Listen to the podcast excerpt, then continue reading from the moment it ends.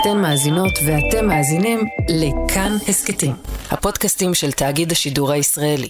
היי, אתם על חיות כיס, אני צליל אברהם וזה כיסון חירום מספר 9.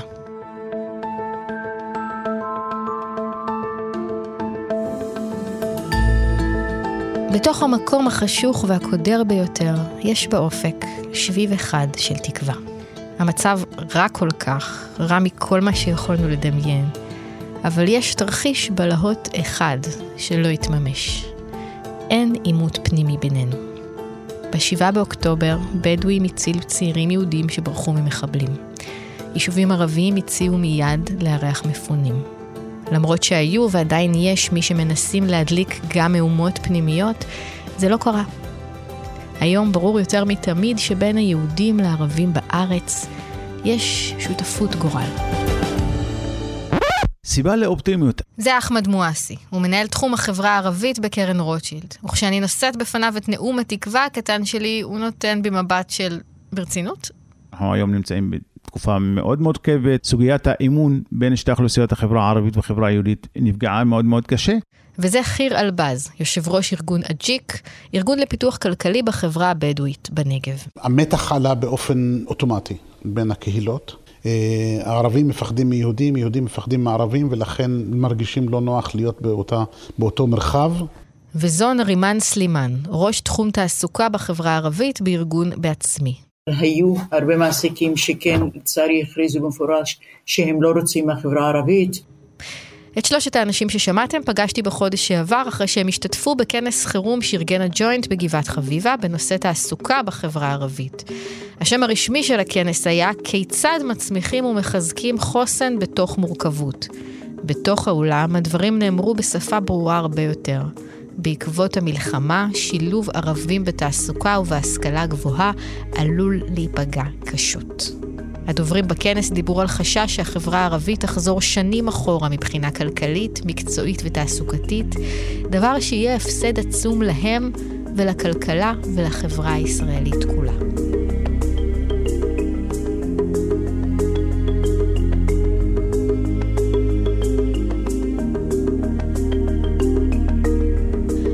אז השבוע בחיות כיס על המהפכה השקטה בשילוב ערבים וערביות בכלכלה הישראלית, ועל החשש שהגלגל יסתובב לאחור.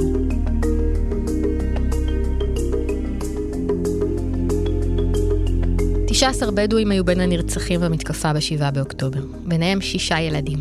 בדואים גם נחטפו לעזה, שניים מהם חזרו. בדואים תושבי הדרום גם הצילו ניצולים מהמסיבה תוך כדי שהם סיכנו את החיים שלהם. זה שוב חיר אלבז מארגון אג'יק. העובדה ש, שהנפגעים הראשונים במלחמה הזאת היו מהחברה הבדואית, זה אומר המון. זה אומר שהמלחמה היא, היא בעצם סכנה, או דבר שהוא מסכן את כולם ולא רק אה, חלקים של החברה הישראלית. כן. שותפות גורל זה המושג. אחת מהמייסדות של ארגון אג'יק שבראשו עומד אלבז הייתה ויויאן סילבר, פעילת השלום שנרצחה בקיבוץ בארי. צוות הארגון עוסק מאז ה-7 באוקטובר בסיוע דחוף והומניטרי לחברה הבדואית שהפגיעה בה עמוקה וקשה. יש לנו גם את הצד הנפשי, התמודדות נפשית אה, עם אה, אנשי מקצוע אה, שמיומנים לעסוק בתחום הזה דרך עמותת תמר. אנחנו מתעסקים בנושא הזה של כל נושא של הבריאות והנגשת שירותי בריאות וכולי. אנחנו מתעסקים גם בנושא של חלוקת סלי מזון והתחלנו בקמפיין מאוד רציני נגד כל הנושא הזה של הסתה ופייק ניוז וסרטונים ומידע שקרי שמופץ באמצעי התקשורת השונים. על הבמה בכנס, אלבז אמר משפט שהפתיע אותי. משפט שאתה מצפה לו ממנהיג, משר או מרמטכ"ל, לא מפעיל חברתי. הוא אמר, נתפסנו לא מוכנים. הוא חזר על האמירה הזאת בגוף ראשון שוב ושוב. זה משהו שנדיר לשמוע בימים האלה. משהו שמעיד על מי שאומר אותו, שגם במצב כל כך קשה, הוא רואה את עצמו כמנהיג של החברה שהוא חי בה.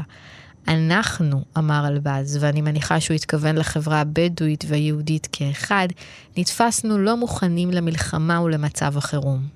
והוא פירט, נתפסנו לא מוכנים משלוש בחינות. הראשונה, מבחינה תזונתית. הבתי ספר מספקים ארוחות חמות לילדים. ובחלק מהאזורים, בעיקר בכפרים לא מוכרים וכולי, הארוחה החמה ביום היא דבר שהוא מאוד מאוד הכרחי במשפחות שאין להם את האמצעים הכלכליים. ופתאום גם הדבר הזה נסגר, כי הבתי ספר נסגרו, ומצאנו את עצמנו עם אוכלוסייה מאוד גדולה שהיא בעצם חוסרת, אה, בלי, בלי שום מקור הכנסה ועם צרכים מאוד אה, גדלים. אז עכשיו מתחיל לנוע גלגל של חלוקת של דברי מזון. יש התארגנות מצד המדינה לחלק כרטיסים שאפשר באמצעותם לקנות גם דברי מזון. לחברה הבדואית, הסביר אלבז, אין את האמצעים לפצות על המחסור בארוחת הצהריים שמספקת המדינה, כאשר מקומות העבודה של רבים נסגרו. וכיוון שמתווה הפיצויים לא נותן מענה לעובדים זמניים ושעתיים, העובדים בחברה הבדואית נפגעו בצורה קשה מאוד. הם מצאו את עצמם בן רגע אה, כמחוסרי הכנסה. הדבר כמובן משליך על, על עוד אה, אדוות, על עוד מעגלים נוספים, למשל, יש פחות הכנסה משפחתית, אז יש פחות קניות ביישובים עצמם, אז גם עסקים קטנים כמו מכולות וסופרמרקטים קטנים בתוך היישובים האלה נפגעו, אה, כי אנשים פחות קונים, גם מקומות בילוי כמו בתי קפה וכאלה שנסגרו כי אין לקוחות. הדבר השני שלא הייתה מוכנות אליו היה מיגון. ביישובי קבע המיגונים הם רחוק מלהיות מספיקים, יש בחלק מהמקומות. אבל ביישובים הלא מוכרים אין מיגון, לא במוסדות, בבתי ספר האזוריים למשל, ולא בבתים. ואז נוצר מצב שבעצם האוכלוסייה הזאת נשארה חשופה. אפילו בתחילת התהליך, אני מקווה שזה כבר סודר, אבל בתחילת התהליך הם גם לא הגדרו כחלק מיושב, ונחשבו כאזור פתוח, ואז גם לא הייתה זעקה. לשמחתי הרבה, יש התארגנות עכשיו, פיקוד העורף וגם ארגונים נוספים, להתחיל תהליך להציב מיגוניות במקומות שהם, אה, שהם נחשבים ליותר אה, בסכנה. ואולי ככה לאט לאט להיכנס לתהליך של מציאת פתרון גם לסוגיה הזאת. הסוגיה השלישית שבה אלבז אומר שנתפסנו לא מוכנים, ועליה נדבר בעיקר בפרק הזה, היא המרחב המשותף, ליהודים ולערבים. חשבנו שאנחנו חברה חסונה ויכולה לעמוד באתגרים והוכח שזה לא הקייס. גם החברה הערבית, גם החברה היהודית וגם הקשר בין החברה הערבית והיהודית הוכח שהוא לא מספיק חזק. אלבז, שהקדיש את החיים המקצועיים שלו לשיתוף בין יהודים לערבים, מתאר איך השיתוף הזה מתפורר בחודשיים האחרונים לנגד עיניו. במערכות שמוגדרות כמערכות שהן מרחב משותף, כמו אוניברסיטאות ומכללות ומפעלים, ומוסדות שמעסיקים צוות מגוון, צוות שהוא מעורב, אה, הוכח שהם גם לא ערוכים ליום כזה. המתח עלה באופן אוטומטי בין הקהילות. אחד אה, ראה בשני, כ... במקום לראות אחד בשני כעזר, אנשים צריכים לראות אחד בשני כאויב. וזה משהו שהוא בעיניי הוא מסמל חוסר אה, אה, חוסן פנימי. אלבז מסמן שני מרחבים משותפים עיקריים שבהם ערבים ויהודים עבדו ולמדו ביחד לפני ה-7 באוקטובר, באופן שנראה מוצלח, מערכת הבריאות והאקדמיה. ואני לא יודע עד כמה הציבור מודע לזה, אבל מה שעוברים הצוותים הרפואיים, אנשים שהתגייסו, ואני שמעתי על מערכות שלא נשאר אף אחד בבית כשזה קרה, וכולם התגייסו. צוותים של רופאים, גם אם זה בדרום, אה, בחברה הבדואית, רופאים ואחיות וכל הצוותים המקצועיים שהתגייסו והגיעו לסייע ולתת שירות, והרגישו אה, שהם לא, לא, לא מתקבלים בברכה, הרגישו שבחלק מהמקרים אפילו היה סיפורים של תחושת איום. על הצוותים האלה. וגם באקדמיה, מה שנראה כמו חיים משותפים יציבים, נראה היום אחרת. הפחד משני הכיוונים, הוא פחד קיים ואמיתי. הערבים מפחדים מיהודים, יהודים מפחדים מערבים, ולכן מרגישים לא נוח להיות באותו מרחב. וחלק גדול מהאנשים שגם הפסידו מקום עבודה, או לא מגיעים לעבודה, הוא בגלל הפחד הזה. אבל בואו ניקח קודם כמה שנים אחורה, ונבין מה השתנה בשנים האחרונות?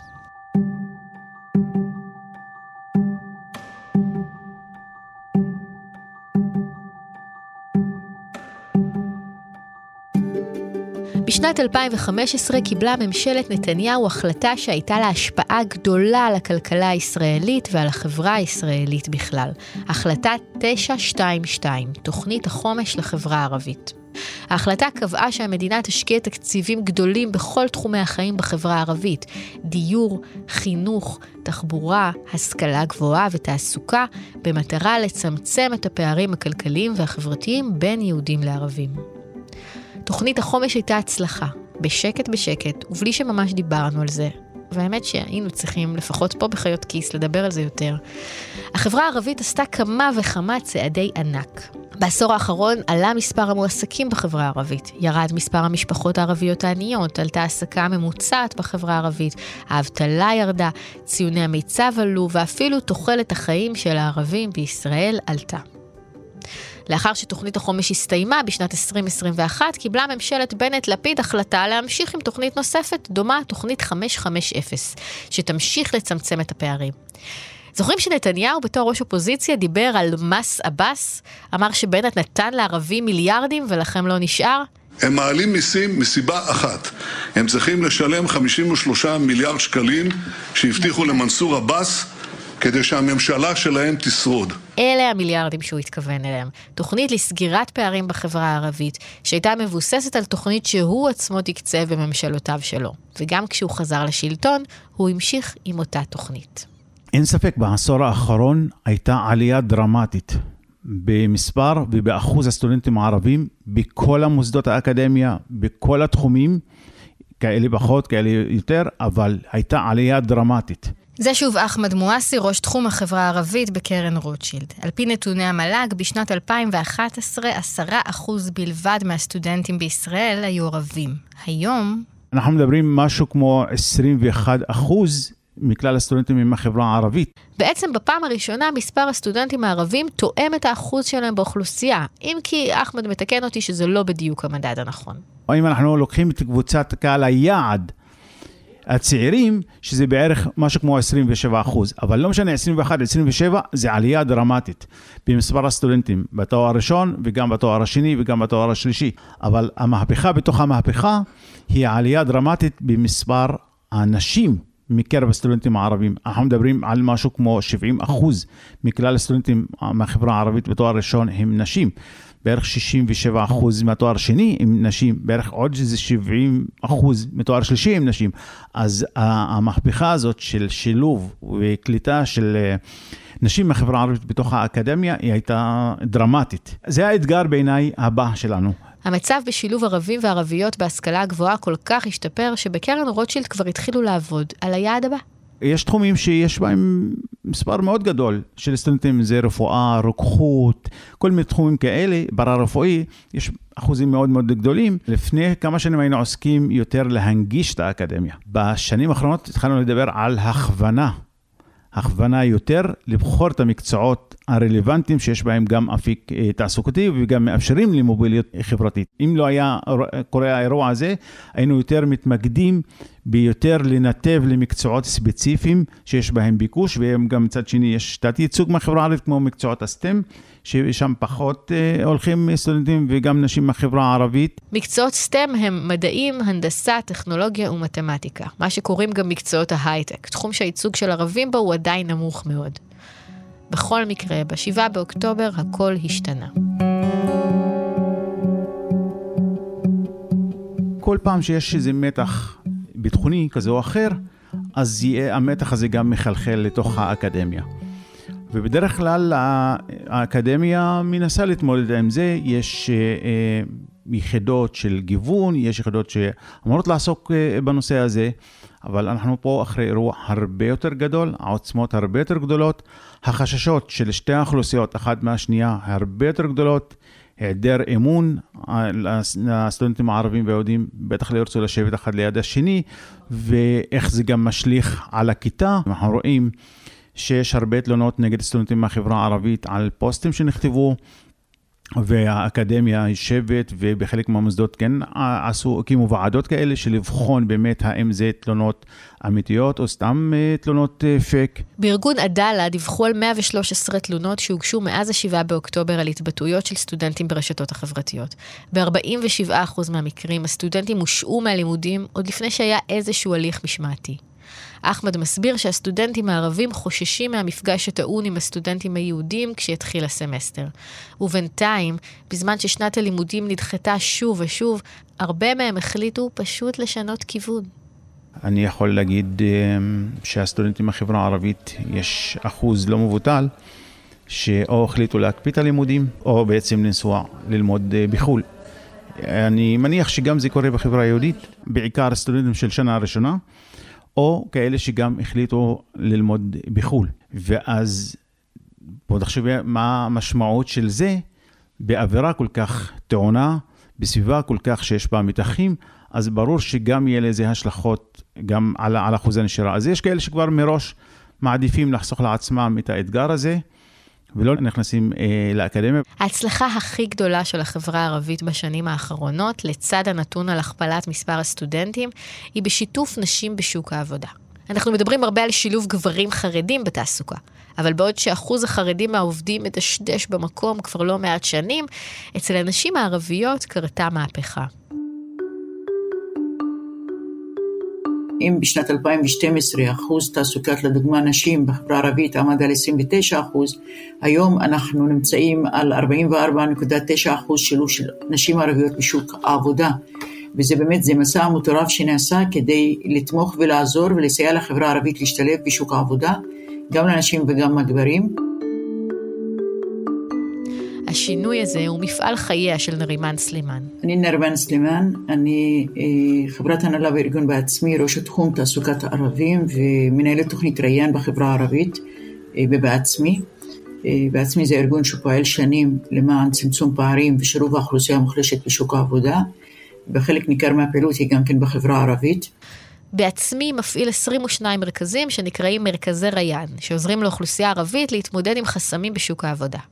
מאז שנרימן התחילה לעסוק בתחום התעסוקה בשנת 2005, המצב הכלכלי והתעסוקתי של הערבים בישראל השתנה ללא היכר. והאימפקט שלנו כבר ידוע, אפילו בנתונים מנהליים בביטוח לאומי, השפעה על מאות מיליונים, אם אני מדברת על הפעלה שלנו ובעצמי, של משקי בית שגידלו את ההכנסות שלהם במשך העשור האחרון. עד השישה באוקטובר, סלימאן ומרכזי ריאן חשבו איך להמשיך את המומנטום. ולהתקדם ולמצוא את עצמי בשוק עבודה איכותי עם הכלים שיש לנו, עם התוכניות המופעלות, עם הרציונל של חברה להכניס אותנו, אם זה דרך מיזמים משותפים, אם דרך הכשרות מקצועיות.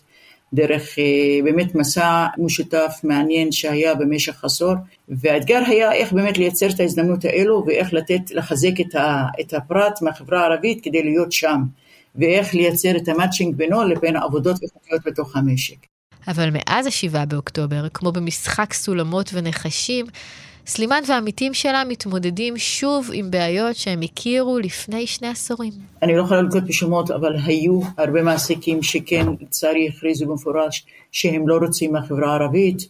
היו מעסיקים שאמרו שהמשרות האלו לא מותאמות לחברה, למרות שאנחנו יודעים שהן מותאמות. אני מבינה את החששות, אנחנו מבינים את החששות, מבינים את הסיטואציה הקשה שנקלעה אליה המדינה, ויחד עם זאת, לשמוע על משרות איכותיות מפורסמות ואז להגיד כן זה לא יועדי לחברה הערבית. סלימאן והעמיתים שלה יוצרים קשר עם מעסיקים שחוששים להעסיק עובדים ערבים ומנסים לעודד אותם כן לעשות את זה.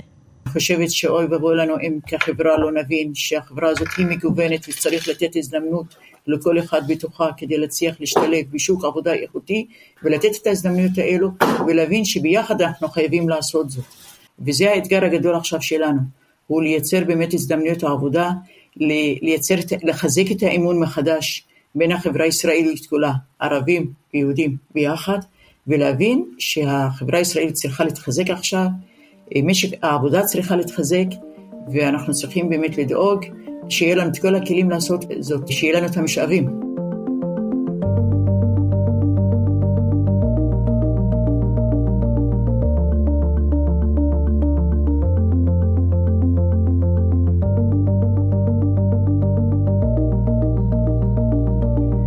להצלחה של הכלכלה הערבית בעשור האחרון אחראית החברה האזרחית, המנהיגות של החברה הערבית, וגם, ואולי יותר מכולם, המדינה.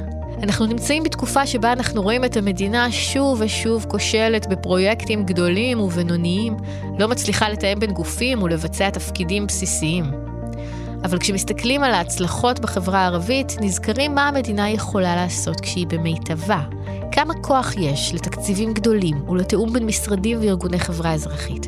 כל כך הרבה כוח שהם יכולים להכפיל תוך עשור את מספר הסטודנטים ואת מספר הנשים העובדות, ולשנות את חייהם של מאות אלפי אנשים. הממשלה כבר הגדילה ביותר ממיליארד שקלים את uh, תקציב הישיבות במסגרת הכספים הקואליציוניים, אבל מסתבר שזה לא מספיק. בימים האלה היא מקדמת הגדלה ביותר מ-100 מיליון שקלים נוספים של uh, קצבאות האברך, מהלך uh, שמתגבש בימים האלה במשרד האוצר. שר האוצר סמוטריץ' כבר הביע הסכמה עקרונית להעברה של הסכום הזה של יותר מ-100 מיליון שקלים נוספים לטובת הגדלת קצבאות האברך. עכשיו נשאלת השאלה מאיפה יגיע הכסף. אי אפשר להקצות אותו בלי מה שנקרא מקור תקציבי. תקציבי, ולכן אחת האפשרויות שנבחנת בימים האלה במשרד האוצר היא קיצוץ אה, רוחבי.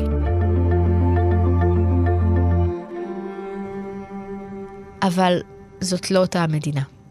עברו שנים מאז שהתוכניות האלה יצאו לדרך. ממשלות התחלפו, המדינה כבר לא שם. ביולי השנה פרסמה ליאל קייזר, ראש הדסק הכלכלי שלנו, ששר האוצר מתכנן קיצוץ בתקציבי התוכניות לפיתוח כלכלי של המגזר הערבי, כדי לממן את ההגדלה של קצבאות האברכים. בשבוע שעבר היא פרסמה גם שהמועצה לביטחון לאומי מודאגת מאוד מקיצוץ בתקציב של תוכנית החומש ושל התוכנית האחות לקידום המגזר הבדואי. הקיצוצים עלולים להעצים את תחושת הדחק והסיכונים להתפרצות אלימה. אני רוצה להגיד שעכשיו, אה, עכשיו מלקקים את הפצעים, עוד, עוד, אנחנו עוד, עוד, עוד לא, אנחנו עוד בעיצומו של תהליך. אני רוצה להסתכל על היום שאחרי, והיום שאחרי, יש, הוא יכול להיות באחד משני מסלולים. מסלול אחד זה שנפיק את הלקחים ממה שקרה, וזה שנתפסנו לא מוכנים, ונתחיל לעבוד על המערכות בשגרה, לא בחירום, בשגרה שתהיה אחרי המלחמה. לעבוד על המערכות, להעלות את החוסן החברתי, להעלות את התחושת אה, סולידריות, של תחושת ביחד, להיכנס לכל המערכות של אה, מוסדות האקדמיה והמפעלים, וכל מי ש... וכל מקום שיש בו מפגש בין קהילות, ולהתחיל לבנות את המרחב המשותף האמיתי. אבל זה יכול גם ללכת לכיוון אחר לגמרי. המסלול השני, שאני מקווה שלא נגיע אליו, זה שנמשיך לדהור בכיוון של פילוג ושל אה, מתח ושל, נקרא לזה בדלנות אפילו במידה מסוימת, ואלה כאלה ואלה אחרים. וזה בסוף, הרי, הרי הגבול לא יוכל לעצר, אה, אם, אם חס וחלילה הולכים במסלול הזה, הוא לא יכול לעצר בערבים יהודים. הוא יכול להמשיך גם לקבוצות אחרות בתוך החברה הישראלית, בתוך החברה היהודית עצמה, בתוך החברה הערבית עצמה.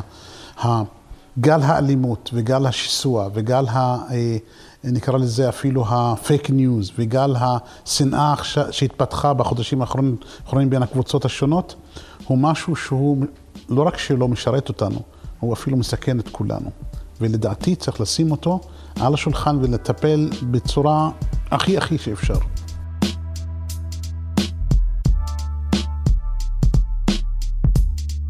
הרבה מאוד דברים נגדעו והלכו לבלי שוב ב-7 באוקטובר. רבים מהם אנחנו כנראה עדיין לא מבינים. חיר אלבז, אחמד מואסי ונרימן סלימאן ראו את מפעל חייהם נסוג שנים לאחור. שוויון הזדמנויות הוא ערך בפני עצמו כמובן, הרבה לפני שהוא סוגיה כלכלית, אבל אנחנו תוכנית כלכלית, אז נציין בכל זאת.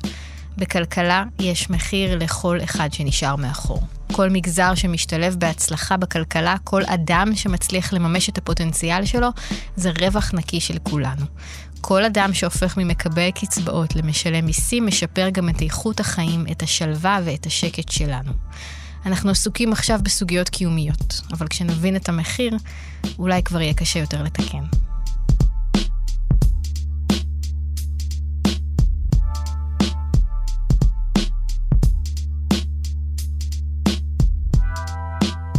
יש סיבה לאופטימיות? רק ביחד נוכל לעבור את המשוכה הזאת. אני אישה אופטימית בטבעי, נכון, מאז 7 לאוקטובר הרגשה מאוד קשה, חששות גדלו בצורה מטורפת, אבל האמונה נשארה, כי אין לנו ברירה אחרת. כחברה ערבית, אין לנו ארץ אחרת. נולדנו כאן, נשאר כאן, נחיה כאן, ורוצים גם להגשים את החלומות שלנו ושל הילדים שלנו כאן בארץ, וביחד.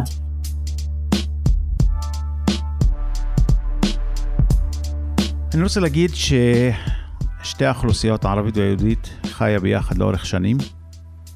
ואין לנו ארץ אחרת. גם ליהודים אין ארץ אחרת, גם אנחנו אין לנו ארץ אחרת פה, ערבים בישראל, ואנחנו צריכים לשמור על הבית הזה כבית משותף, ולשקם ולבנות את האמון שנפגע, עם אירוע שהוא מאוד מאוד מאוד קשה לכולנו, כי אין לנו אופציה אחרת.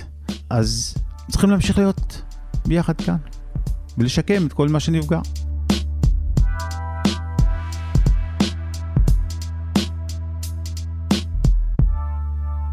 האזנתם לחיות כיס, ההסכת הכלכלי של כאן. העורך שלנו הוא תומר מיכלזון, במערכת גם שאול אמסטרדמסקי, חייל המילואים אלון אמיצי, והמפיקה האמיצה שגם עושה מילואים, לי צדוק.